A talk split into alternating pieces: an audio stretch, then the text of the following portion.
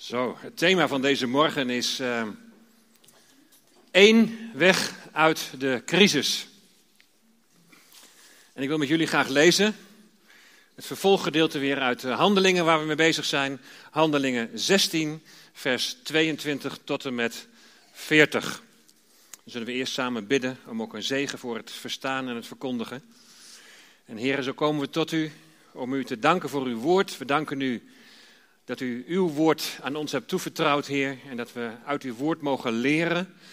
Leren over wie u bent. Dat we mogen leren over wat uw plan is.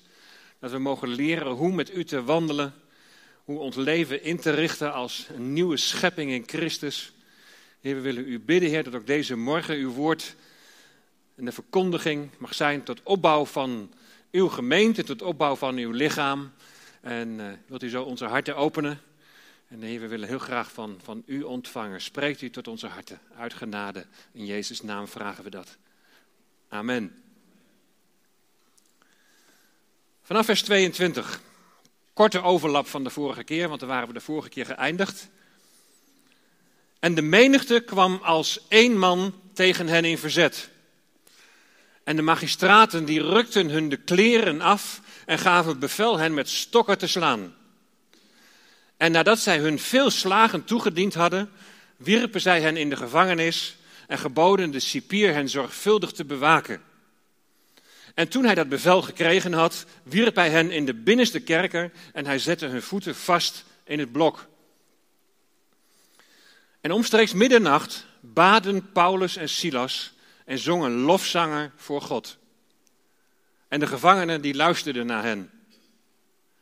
En er vond plotseling een grote aardbeving plaats, zodat de fundamenten van de gevangenis bewogen werden. En onmiddellijk gingen alle deuren open en raakten de boeien van allen los. En de cipier, die wakker geworden was en zag dat de deuren van de gevangenis open waren, trok een zwaard en zou zichzelf gedood hebben, omdat hij dacht dat de gevangenen ontvlucht waren. Paulus riep echter met luide stem: Doe u zelf geen kwaad, want wij zijn allemaal hier. En toen hij om licht gevraagd had, sprong hij naar binnen en begon erg te beven. En hij viel voor Paulus en Silas neer. En hij bracht hen naar buiten en zei: Heren, wat moet ik doen om zalig te worden? En ze zeiden: Geloof in de Heer Jezus Christus en u zult zalig worden, u en uw huisgenoten. En ze spraken het woord van de Heere tot hem en tot allen die in zijn huis waren. En hij nam hen in dat nachtelijke uur met zich mee, waste hun striemen en hij werd onmiddellijk gedoopt. En al de zijnen. En hij bracht hen in zijn huis en richtte voor hen de tafel aan. En hij verheugde zich dat hij met al zijn huisgenoten tot geloof in God gekomen was. En toen het dag geworden was, stuurden de magistraten de gerechtsdienaars en zeiden: Laat die mannen los, die mensen los. En de cipier nu berichtte deze woorden aan Paulus. De magistraten hebben het bericht gestuurd dat u losgelaten moet worden. Vertrek dan nu en reis in vrede. Maar Paulus zei tegen hen: Zij hebben ons, die Romeinen zijn, onveroordeeld in het openbaar gegezeld en in de gevangenis geworpen. En werpen zij ons daar nu onopgemerkt uit? Zo gaat dat niet. Laten ze zelf komen en ons uitgeleide doen. En de gerechtsdienaars nu berichten deze woorden aan de magistraten. En die werden bevreesd toen ze hoorden dat zij Romeinen waren. En ze kwamen smekend naar hen toe. En toen ze hen uitgeleide gedaan hadden, vroegen zij hun de stad te verlaten. En nadat zij de gevangenis uitgegaan waren, gingen zij naar Lydia en toen zij de broeders gezien hadden, bemoedigden zij hen en gingen de stad uit. Tot zover de schriftlezing. Eén weg uit de crisis. Welke crisis? Wat is crisis eigenlijk? Nou, op Wikipedia vond ik de volgende beschrijving van crisis. Een crisis, meervoud crisis, dat is een zware noodsituatie waarbij het functioneren van een stelsel, van welke aard dan ook, ernstig verstoord raakt. Dat is een crisis. Is er een stelsel ernstig verstoord is geraakt op dit moment? Het zorgstelsel in Nederland, dat garandeert normaal gesproken goede en toegankelijke zorg voor iedereen. Tijdens de coronapandemie bereikte het zorgstelsel, zo zegt men, bijna de maximale capaciteit. En het huidige stelsel raakte op bepaalde plekken raakte dat helemaal verstoord. En dat noemen wij dan crisis. Daar is op dit moment gelukkig geen sprake meer van. En we hopen en bidden dat het ook zo mag blijven. Is het gevolg van de pandemie, is dat een economische crisis? voor bepaalde doelgroepen is het heel moeilijk geweest en voor sommigen nog steeds. Maar over het algemeen gaat de economie toch als een speer. De AEX die staat historisch hoog. Er zijn wel economen die zeggen dat het economische stelsel wel heel wankel is en dat de klap nog gaat komen. Economen kunnen niet overzien wat het effect is van het miljarden pompen in een economie. Is het stelsel verstoord? Moet nog blijken. In ieder geval, in ons land is er geen sprake op dit moment van een economische crisis. Ons klimaat is een stelsel op zich. En dat stelsel raakt, uit haar evenwicht door verkeerd gebruik, door vervuiling. En zie daar een klimaatcrisis. Het politieke stelsel in ons land wankelt. Na alle leugens en onderling wantrouwen daalt het vertrouwen van de burgers in de politiek. Er wordt gezegd er moet een andere bestuurscultuur komen. En nu krijgen we wellicht hetzelfde kabinet dat moest aftreden, maar ze beloven dat het heel anders gaat worden. We kunnen toch zo langzamerhand ook wel spreken van een politieke crisis. Crisis op crisis. Uh, ergens zag ik, een, zag ik een kop. Ons woningstelsel, ook zo'n stelsel, ons woningstelsel loopt vast. Nog een stelsel dat ernstig verstoord is geraakt. De markt voor woonruimte zit helemaal op slot. Voor starters is er nauwelijks perspectief. En niet alleen het gebrek aan woningen lijkt de oorzaak, maar ook het feit dat een grote groep Nederlanders vermogender is geworden en de rente historisch laag is, drijven de prijzen omhoog. Ik kan me voorstellen als ik zo deze, deze crisis, als ik die zo één op één naast elkaar zet, dat het niet echt opbeurend is. En zeker niet voor jongeren, zeker niet voor jongvolwassenen, voor wie het heel lastig kan zijn hoe je nou met deze dingen moet dealen. Omdat het je direct of indirect raakt. Het raakt eigenlijk je perspectief op de toekomst. Er zijn mensen die echt problemen ondervinden van genoemde crisis. Maar, zonder dat zomaar even aan de kant te schuiven, moeten we denk ik ook wel een klein beetje relativeren. Wij noemen al gauw iets een crisis als we iets moeten inleveren op ons welvaartsniveau. Wat nu bijvoorbeeld in Afghanistan gebeurt, is van een hele andere orde. Daar dreigt een humanitaire crisis. Daar dreigen straks kinderen te sterven van de honger. Aan de andere kant is het wel zo dat door met alle macht het willen handhaven van ons welvaartsniveau nu een jonge generatie opgroeit in een ongelofelijke prestatiecultuur. Een cultuur waar je jezelf voortdurend moet ontwikkelen en waar je jezelf voortdurend weer moet bewijzen.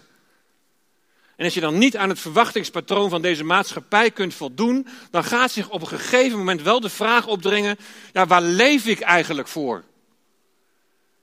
En ik merk het ook in jonge gezinnen die deze druk ervaren. Is het leven nog wel zo leuk? Nee, het is inderdaad niet altijd leuk.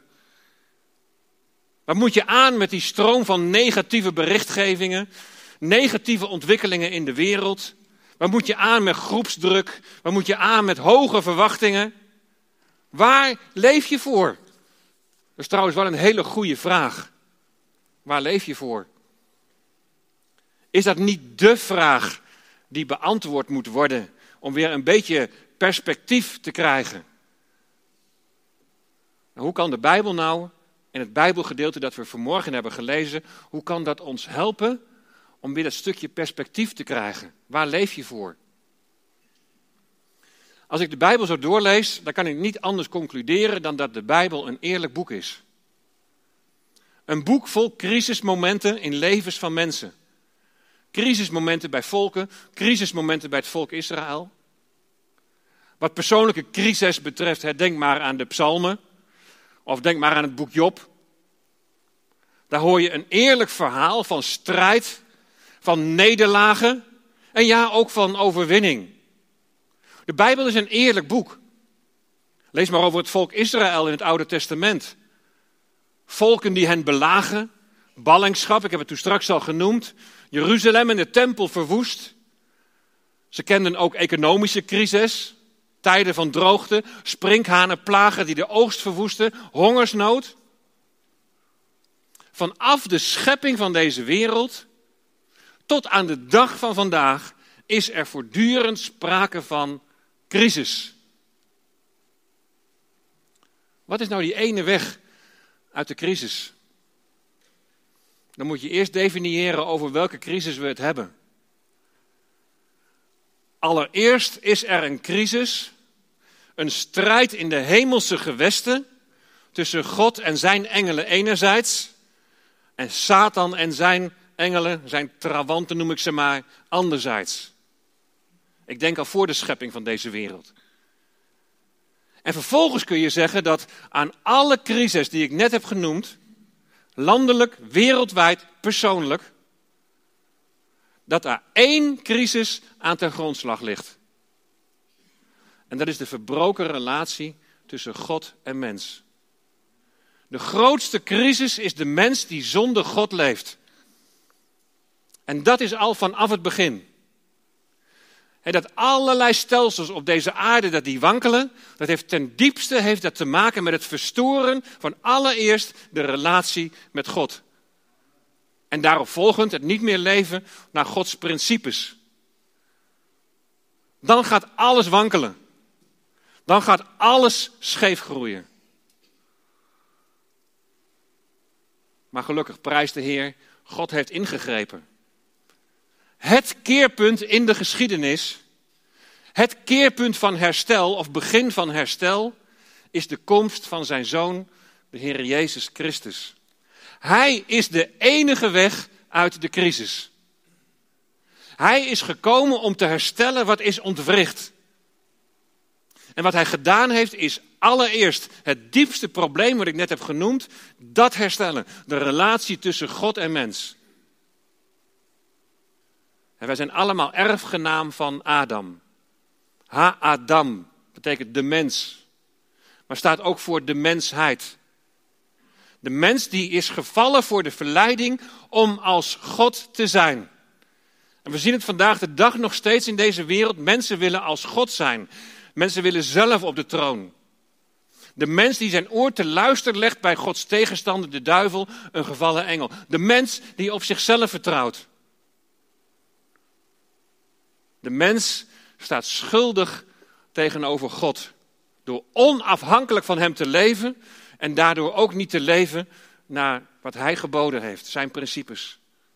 De mens is ver van God verwijderd. Ook in onze huidige crisis is er geen plaats voor God en wil de mens als God zijn. De mens die de opdracht had om over de aarde te heersen, met andere woorden, voor goed voor de aarde te zorgen, die mens heeft door ongehoorzaamheid aan God de heerschappij over deze aarde overgedragen aan Gods tegenstander. In de evangeliën laat, laat Johannes heel duidelijk zien dat de, dat de duivel de overste van deze wereld is. De hele wereld ligt in de boze, schrijft Johannes in zijn brief. De mens leeft in rebellie, in opstand tegen God. En er is maar één weg uit deze crisis. Die crisis die ten grondslag ligt aan alle crisis die we beleven hier op aarde. En dat is gaan tot Hem die de weg is. De weg, de waarheid en het leven. Hij die de relatie tussen God en mens heeft hersteld. Jezus, de Messias. Door zijn leven naar Golgotha's kruis te geven, zijn jouw zonden vergeven en is je relatie met God hersteld. Als je wilt weten waarom je leeft, dan moet je je allereerst tot Hem wenden. Moet je bij de Heer Jezus zijn. Hij die het leven is. Hij die het begin en het einde is. Mijn vraag is, want ik kan er niet zomaar van uitgaan dat dat voor iedereen ook zo is, die hier vanmorgen is of die vanmorgen meekijkt. Ben je al in gebed naar God gegaan en heb je zoiets als het volgende gebeden? Heere God, ik geloof dat u bestaat. Ik geloof dat u deze wereld gemaakt heeft. Ik geloof dat u mij geschapen hebt. Ik geloof dat de Heer Jezus Christus uw zoon is. En ik geloof dat Hij voor mijn zonde aan het kruis is gestorven.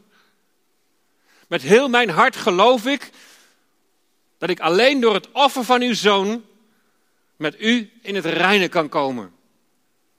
Vergeef mijn zonde en vul mij met uw heilige geest. En weet je, als je dat met je hele hart kunt zeggen, dan is dat het geloof dat God je geschonken heeft. Want geloof is een gave van God. En dan zijn de genoemde crises, die zijn er nog steeds. Economisch, gezondheid, klimaat, noem allemaal maar op. Maar je leven komt op dat moment, als je je leven aan Hem hebt toevertrouwd, komt in een totaal ander perspectief te staan. Er is, iemand er is immers iemand die, die onvoorwaardelijk van je houdt. Die je niet afrekent op je prestaties, die niet sky high verwachtingen heeft, maar die zegt: Kom maar bij mij. Kom tot mij en ik, en ik wil je rust geven. Leren om op mij te vertrouwen. Hij werkt toe naar uiteindelijke volmaakte toekomst, maar, maar zover is het nog niet. Als je in handelingen en in de brieven van Paulus en Petrus doorleest, dan ontdek je dat er voor jou als gelovige nog een crisis bij komt. Jezus maakt het al duidelijk in de evangelie. In Johannes 15, daar zegt hij tegen zijn discipelen, als de wereld u haat, en ga daar maar vanuit, weet dat zij mij, zegt Jezus, eerder heeft gehaat dan u. Dus daarin volg je Christus na. Als u van de wereld zou zijn, en ook de wereld dus zou liefhebben, dan zou de wereld het hare liefhebben, jullie liefhebben. Maar omdat u niet van de wereld bent, maar ik u uit de wereld heb uitverkoren, daarom haat de wereld u. En in vers 20 staat dan nog, als zij mij vervolgd hebben, zullen zij ook u vervolgen. Je krijgt er nog een crisis bij. Nou, mooi is dat. Voor de gelovigen in het algemeen geldt hetzelfde. Hier was het gericht aan Jezus' discipelen, maar aan de gelovigen in het algemeen wordt geschreven in 2 Timotheus 3, vers 12. Daar staat allen, dus iedereen, allen die God vruchtig willen leven, dus die naar Gods wil willen leven, die zich aan Hem willen onderwerpen, die zullen vervolgd worden. Dan krijg je er allemaal gratis bij. Het is allemaal terug te voeren op die oorspronkelijke crisis. Degene die de eerste mens verleid heeft om op eigen benen te gaan staan, op zichzelf te vertrouwen, de Satan, die is dan wel verslagen het, tijdens dat eerste uh, belangrijke keerpunt. Hij is verslagen toen, toen Jezus stierf aan het kruis van Golgotha. Hij heeft alle machten heeft hij tentoongesteld en hij heeft ze ontwapend. Maar de Satan is nog steeds de overste van deze wereld. Zijn rol is nog niet uitgespeeld. Wij zijn niet meer van deze wereld. Maar we leven nog wel in deze wereld. Met al zijn gebrokenheid. Wij zijn van een ander koninkrijk. Wij zijn van het koninkrijk van de zoon. Maar we leven nog in het koninkrijk hier op aarde. Met al zijn gebrokenheid en Satan als heerser. En zoals ik twee weken geleden al zei, er is een geestelijke strijd die woedt. En dat zal niet aan je voorbij gaan als je een navolgeling van de Heer Jezus Christus wilt zijn. Als je Hem gehoorzaam wilt zijn, dan zul je botsen met alles waar deze wereld voor staat. En in die zin is er altijd crisis. We hebben gelezen over een crisismoment in het leven van Paulus en Silas. In de binnenste kerken geworpen met de voeten in het blok. De aanleiding was economisch van aard. Paulus heeft in de naam van Jezus een boze geest uitgedreven bij een slavin. En nu loopt haar eigenaar loopt inkomsten mis. Want ze kan niet meer waarzeggen. Dus een economisch dilemma. Nee, de aanleiding gaat nog een stap terug. De aanleiding is geestelijk van aard. Een geestelijke strijd. Uit wat met die slavin gebeurt blijkt dat Jezus heerst over de boze geesten. En dat mensen die de Heer Jezus navolgen, dat ze de autoriteit, het gezag krijgen om in de naam van Jezus boze geesten uit te drijven. Nou, en op dat moment, als dat gebeurt, dan komt de overste van deze wereld, dan komt de Satan in het geweer. En dan gebruikt hij mensen om navolgers van Christus aan te vallen. De aanleiding is geestelijk, is, is economisch van aard. Zoals dat nagenoeg voor alle crisis van deze wereld geldt. De Satan gaat rond als een brullende leeuw, zoekende wie hij kan verslinden. En de wortel van alle kwaad is geldzucht. Dit samen is aanleiding voor alle crisis in de wereld. Waar ze als gelovigen uiteindelijk op worden veroordeeld, is dat zij andere gewoonten hebben. En voor gewoonten heb ik jullie laten zien, de vorige keer staat het Griekse woordje ethos. Ze hebben een andere ethiek. De gelovigen hebben een andere ethiek dan deze wereld. En dat botst. Daarom worden ChristenUnie en D66 het ook nooit met elkaar eens over ethische zaken. Dan staan ze lijnrecht tegenover elkaar. Dat botst, dat kan ook niet anders. Wat doen Paulus en Silas in deze crisis? Wat is de weg uit de crisis? Maar ze zijn in de binnenste kerken geworpen met de voeten in het blok. En misschien kun je het ook een beetje vertalen naar misschien een situatie waar jij je op dit moment wel in, in bevindt. Het, het is moeilijk, het is zwaar, het, ik weet het allemaal niet meer zo precies. De binnenste kerken, voeten in het blok. Je voelt je als het ware een gevangene van je, van, van in je eigen lichaam misschien wel. En wat doen Paulus en Silas? Handelingen 16, vers 25. Omstreeks middernacht baden Paulus en Silas en zongen lofzangen voor God. En de gevangenen die luisterden naar hen. Wat gebeurt daar? In zo'n situatie bidden, daar kunnen we ons nog wel iets bij voorstellen. In je nood bid je tot God. En dat is hier ook de betekenis van dat woordje bidden tot God bidden om hem iets voor te leggen. Om hem iets, iets te vragen. En wat Paulus en Silas vragen staat hier niet, maar we kunnen ons er wel wat bij bedenken. Maar, maar zal het alleen maar een vraag zijn geweest zo van, heren, alstublieft, bevrijd u ons uit deze situatie? Of zullen ze ook hebben gevraagd of God deze situatie maar ten goede wil gebruiken. Het doe je dat als je nog de striemen van pijn op je rug voelt. Staat je roeping om God te dienen, om een getuige te zijn, staat dat boven je omstandigheden? Is je leven door geloof, is dat echt in een ander perspectief komen te staan? Paulus had een visioen gehad. Hij had gezien dat hij naar Macedonië moest om te helpen. Hij weet dat hij daar moet zijn waar hij nu is, hoe de, hoe de omstandigheden ook zijn. En de weg uit de crisis is niet per definitie om maar weg te vluchten uit die crisis. Is soms ook heel legitiem. Maar dat staat niet voorop. In de crisis, in crisis van je leven, je bewustzijn van je roeping en leren leren dat het lijden om Christus wil, dat dat genade is. Dat je je daar zelfs over mag verheugen. En waarom? Omdat je juist daarin een navolger van Christus bent. En we hebben niet allemaal zo'n hele specifieke roeping als Paulus. Maar we hebben wel een algemene roeping. In Romeinen 1, vers 7 en in 1 Korinthe 1, vers 2 staat dat wij geroepen zijn om Gods heiligen te zijn. Heilig betekent apart gezet.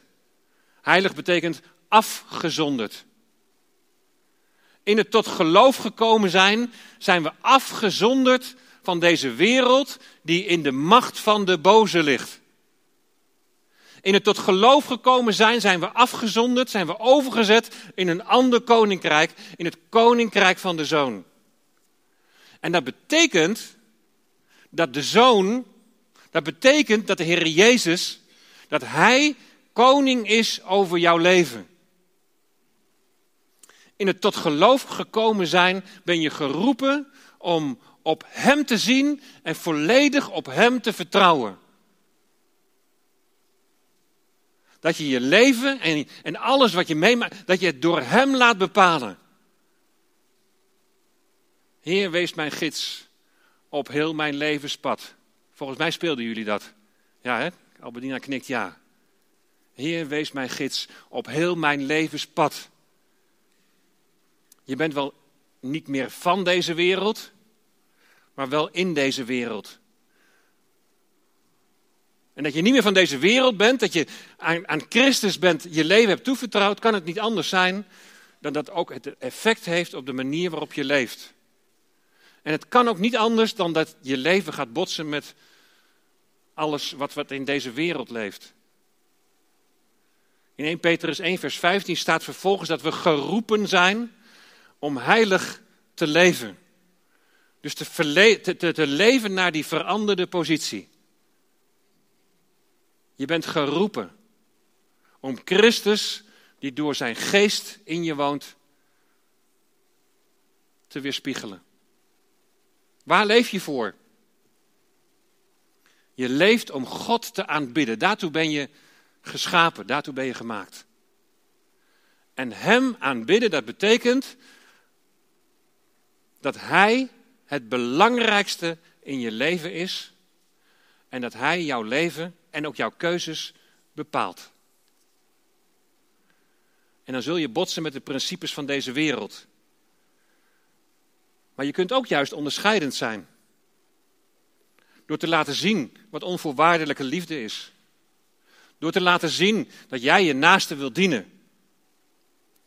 En ja, dan zijn crises zijn wel niet geweken, maar je hebt een hoger doel. Te midden van hun crisis gaan Paulus en Silas de Heer lofprijzen. Ze gaan hem de lof toezingen die hem toekomt. Op deze manier zie je wie de belangrijkste plaats inneemt in het leven van Paulus en Silas. De enige weg uit de crisis, de crisis die ten grondslag ligt aan alle crisis, is de Heer Jezus Christus aannemen als je redder en verlosser. De enige weg uit de crisis is gaan staan in de roeping waarin Christus je geroepen heeft. Een heilig leven leiden, toegewijd aan God, geleid door de Heilige Geest, Christus willen weerspiegelen. Laten zien wie er in je woont, wie je toebehoort. Die gevangenbewaarder weet niet waar hij het zoeken moet. Als hij merkt dat de cellen open zijn, dan is er maar één gedachte: dit gaat mijn leven kosten. Een doodsangst bevangt hem. En dan roept hij het uit. Wat moet ik doen om zalig te worden? Beste man, je hoeft helemaal niks te doen. Dat is nou de verkeerde vraag. Niet wat moet ik doen? Nou ja, in zekere zin. We lezen in Handelingen 16, vers 31. Geloof in de Heer Jezus Christus en u zult zalig worden, u en uw huisgenoten. Is het nou echt zo eenvoudig? Het staat hier in de Bijbel, in Gods woord. Geloof in de Heer Jezus Christus. En geloven betekent volledig op Hem vertrouwen, geloof in de Heer Jezus Christus en je zult zalig, je zult behouden worden, je zult gered worden. Redding is beschikbaar voor jou, gevangenbewaarder, en voor allen die in je huis zijn. En dan vindt er als het ware in dat huis een Bijbelstudie plaats. Daar staat in vers 32, en ze spraken het woord van de Heere tot hem en tot allen die in zijn huis waren. Vervolgens staat er niet dat ze dit woord aannamen. We lezen ook niet dat de Heilige Geest is uitgestort. Maar vers 33 laat wel zien dat er iets gebeurd is. Want daar staat over die gevangenbewaarder en hij nam hen in dat nachtelijke uur met zich mee en waste hun striemen. Er is iets gebeurd. De gevangenbewaarder die de striemen van de gevangenen wast. Weet je, het geloof is niet slechts een beleidenis, maar is vooral een innerlijke verandering van het hart. Hieraan kun je zien dat het woord dat tot hen gesproken is, dat ze dat woord hebben aangenomen. En zij die het woord aannamen, werden onmiddellijk gedoopt. Velen in ons midden zijn jaren geleden tot geloof gekomen. En zijn niet onmiddellijk gedoopt, maar vaak later. Of misschien nog wel niet. Recent hebben aan de voet van het kruis jongeren bij Teen Street hun leven aan de Heer Jezus toevertrouwd. Prijs de Heer. Feest in de hemel. Maar zover ik weet zijn ze nog niet onmiddellijk gedoopt. Dat is helemaal geen verwijt, maar als het moment bij het kruis niet zomaar een moment van emotie was, maar een diepe innerlijke overtuiging dat er alleen redding is door de Heer Jezus Christus, vergeving van zonde, nieuw leven, vraag je dan eens af wat je tegenhoudt om gedoopt te worden. We gaan zo meteen zingen. Door uw lijden en dood werd mijn leven bepaald. Verbaasde me eigenlijk een beetje dat het in verleden tijd stond. Ik dacht van ja, door uw lijden en dood wordt mijn leven bepaald. U nam alle zonden weg, al mijn zonden en schuld. Maar, maar dan die doop, ja, dat is toch wel een hele grote stap. Jazeker. Maar God vraagt niet eerst van jou, en dat hoor ik zo vaak, dat je eerst een bepaald niveau van geestelijk leven bereikt moet hebben om gedoopt te kunnen worden.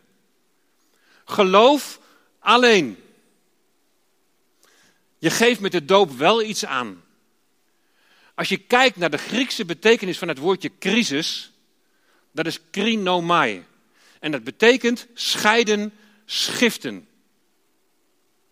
Nou, de doop betekent inderdaad zo'n moment van scheiden en schiften. De doop geeft scheiding aan. In de doop laat je zien, Satan, jij hebt verloren. Je laat zien dat jouw oude mens, die onder zijn bewind stond, dat die mens is gestorven. Die leeft niet meer.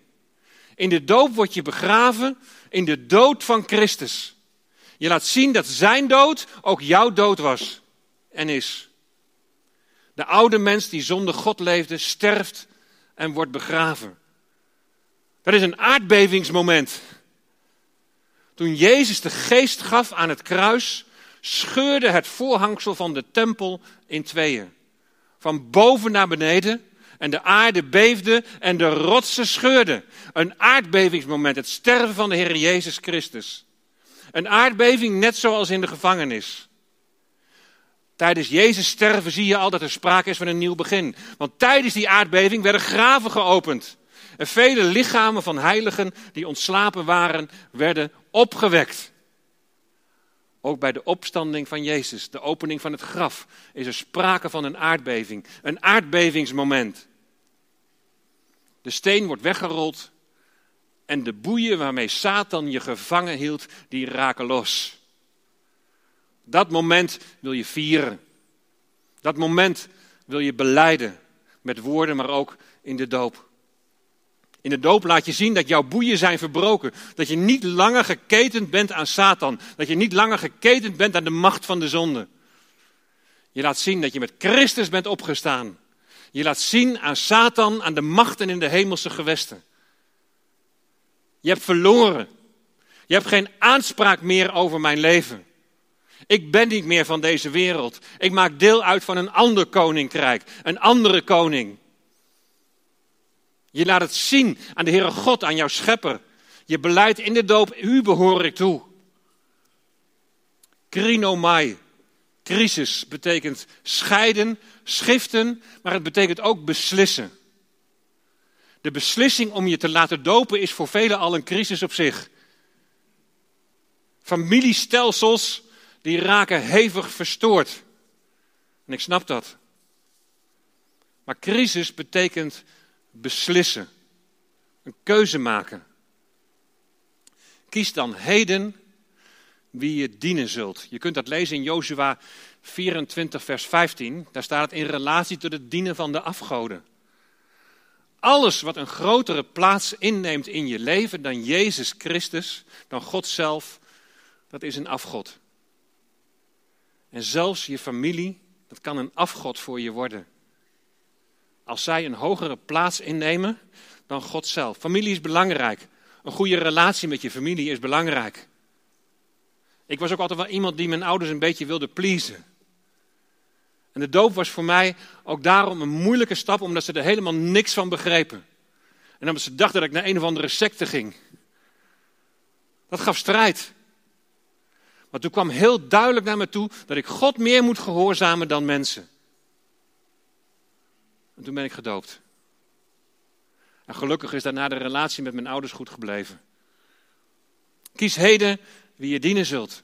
Er is één weg uit de crisis. Die crisis is verbonden, en Alice die begon daar vanmorgen mee, met die ene naam. Die ene naam boven alle naam, Jezus Christus. Geloof in Hem en laat je dopen. De weg uit de crisis is geloof. Maar geloof is onlosmakelijk verbonden met de doop. En ik zou zeggen, stel niet langer uit. Laat vervolgens zien dat je met Christus bent gekruisigd. Gekruisigd voor wereldse begeerten en, en wereldse verlangens. Laat zien dat je wilt leven vanuit zijn opstanding. Een nieuw leven toegewijd aan Hem. Dan leer je in een crisis de Heer te loven en te prijzen. Want je leven staat in een ander perspectief. In het lied wat we zo meteen gaan zingen, daar staat ook een retorische vraag. Eigenlijk dezelfde vraag die ook die gevangenbewaarder stelde. wat kan ik doen? En dan is het hele eenvoudige antwoord in het lied. Ik zing een lied voor liefde, uit liefde voor u, uit het diepst van mijn hart. Wat kan ik doen? En ga de Heer loven en prijzen. Te midden van welke crisis dan ook in je leven. Amen.